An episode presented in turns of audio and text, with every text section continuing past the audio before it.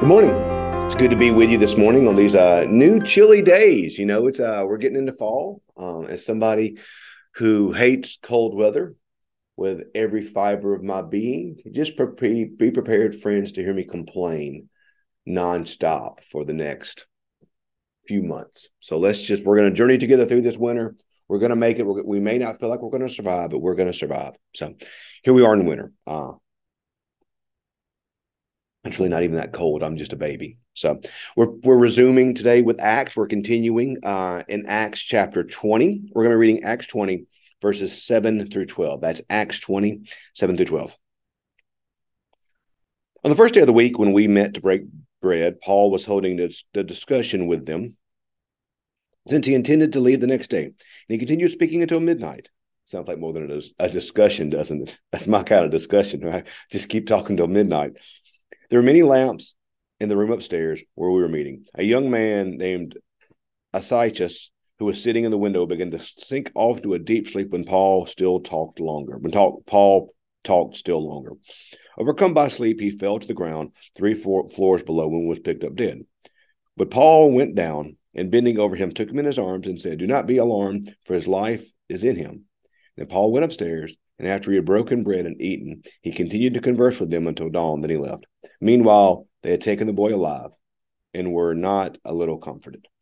So um, th- this is one of those. Uh, there's always stories in Scripture. Um, the two that I can think of off the top of my head are um, uh, this one and Balaam in the Old Testament, which are kind of preacher jokes. You know, um, if you're familiar with the story of Balaam, that's a story where Balaam is um, going to actually he had been paid to curse Israel, and his donkey is trying to stop him from doing this. So at one point, the donkey speaks and says, "You know, there's an angel in front of you. If you keep going, this angel's going to get you." And uh, of course, the funny part of the story is Balaam then proceeds to have a conversation with the donkey instead of saying, "Hey, wait, how are you talking to me?" So anyway, the joke among preachers if if the Lord can speak through Balaam's donkey, he can speak to anybody. So that's always a, a good joke we preachers like that um it's often true. If the Lord can speak to Balaam's donkey, he can speak to anybody. And today we have the story of the long we we talk about this being a long the long-winded preacher. You know, Paul is um Paul is preaching so long. It says it's not it says it's not preaching. He says he is um holding a discussion with them. I'm gonna start, I'm gonna start calling my long sermons the fact that I'm holding a discussion uh, with my people that just goes on for many many, many, many hours. But um, Paul here is is preaching and teaching, and it says this uh, young boy falls asleep and falls down three. I said he falls down um uh, three floors below and is picked up dead. He's he's dead, dead as a doornail. He's done. Um, Paul went goes over to him, bends him up, um, and says his life's still in him, and um, and then the next day the boy is um okay. Um, something interesting um and it's one of those things in scripture it's always good for us to see and understand. When you see certain things there in the bible these certain things always mean something. And one of these things is notice here um uh, verse 7 on the first day of the week when he went to break when he when we met to break bread paul's holding discussion with them and then it says again um Paul went upstairs, after he had broken bread and eaten, he continued to converse with them until dawn. Then he left. Okay, so was Paul just hungry? Uh, does Luke really want you to know that Paul wanted a sandwich? Is that is that what it means here when it talks about the breaking bread? No, remember in the Bible, particularly, particularly in the New Testament, every time you hear the word speak of someone breaking bread, uh, Paul here breaking bread, and particularly in Acts. When Paul breaks bread here, this is communion. This is not just symbolic of communion, but this is communion. In other places, particularly in the Gospels, when we see Jesus break bread, think about how many times, and think about the walk to Emmaus when Jesus is walking with uh, the two disciples, and it says they get to Emmaus, and Jesus went inside with them and explained the scriptures, and then it said he broke bread.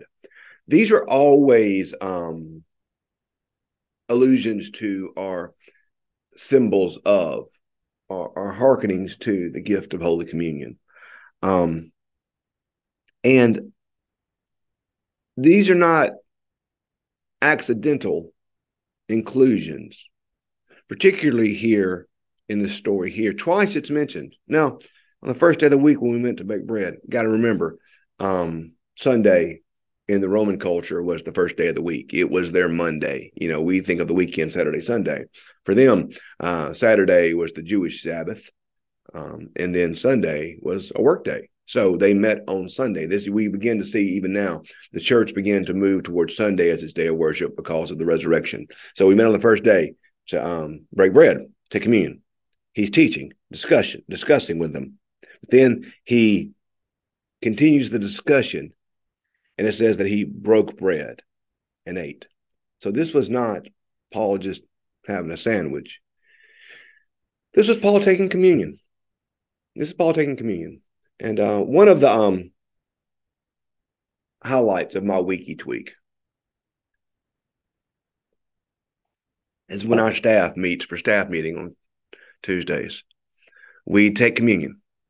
And uh, communion is one of those things that, um, particularly Protestants, uh, we sometimes, you know, want to do it, but we don't want to do it too frequently because we don't want to lose its power, is what we like to say, or lose its sacredness. But um, John Wesley wrote a sermon called On the Duty of Constant Communion. Wesley thought that we Methodists should take communion every time we gather together. The taking of communion was an important, super important thing to Wesley. And, um, you know, for us as Christians today, uh, communion is really the height, to me, I think I stand in the scope of church history on this one. Communion really is the height of Christian worship, uh, as powerful as the preaching of the word is. And you know, Calvin said the church is where the church, where the sacraments, where the word is proclaimed and the sacraments are duly administered. So I don't want to take away from the importance of preaching or the importance of worship, the importance of music. But when we come together, when we gather around the table, whenever we break the bread of Christ together and we eat and we drink, and we remember his death and resurrection. Just like the boy in the story, we are healed. We are healed. There's a healing to our soul that encounters when we take communion. You know, the old one of the old English words for um a clergy person is the word curate. You may have heard that word before, curate, uh, the cure of the soul. And much like the um, boy in the story, our souls are in need of curing. But the illness of our souls is not a, a physical illness, it's not the cold or the flu. But the illness of our souls is sickness. We are, I mean, it's sin rather. This sin is the sickness of our souls. And things like communion, what Wesley called the means of grace. When, you know, we have five of them in our Methodist tradition communion, uh, searching the scriptures, fasting, praying, conferencing. Um, prayer, uh, I got to, off the top of my head, scripture, reading scripture, um, prayer, fasting, communion, and conferencing. Um, these things they uh they are things that when we do, God cures the soul, God gives us grace, God makes us holy. You know. So um I, I think we can make fun of Paul for his long-winded preaching, which um, I've had many of my friends throughout my life do that to me, make fun of my long-winded preaching. What's what's the old joke? There's a there's a there's a thin line between a long sermon and a hostage situation. So um, you know, many of many of my churches have felt like they've been there. Um, but as much as we can laugh at that and, and find the humor in that, I think the greater takeaway from this is the fact that our souls, our souls need the healing that comes from God's grace. This young boy is brought to life in the midst of communion, brought back to life rather, in the midst of communion. And our souls as well are brought to life with the taking of the elements of communion. So I would encourage you take it seriously, take it joyously. I look forward every time we gather together and worship, to take communion. I look forward to the times of um, taking communion with my staff. I've been known to slip off and find a noontime communion, sometimes down at St. Andrew's Cathedral, downtown Jackson. Um, we can't take it too often, and it can't mean too much to us. So this child was killed, but then he was cured. He was healed with the breaking of bread. Friends, we are healed as well when we receive God's grace, especially through communion. So I hope today uh, you can look forward to the next time you take it, you receive it, and you feel the grace of God. So it's a gift. And, and I know uh, it's one of the greatest blessings of my ministry to serve communion. One of the greatest blessings of me as a Christian is to receive communion. So anyway, don't take it for granted. Look forward with joy and uh, enjoy it when you receive it.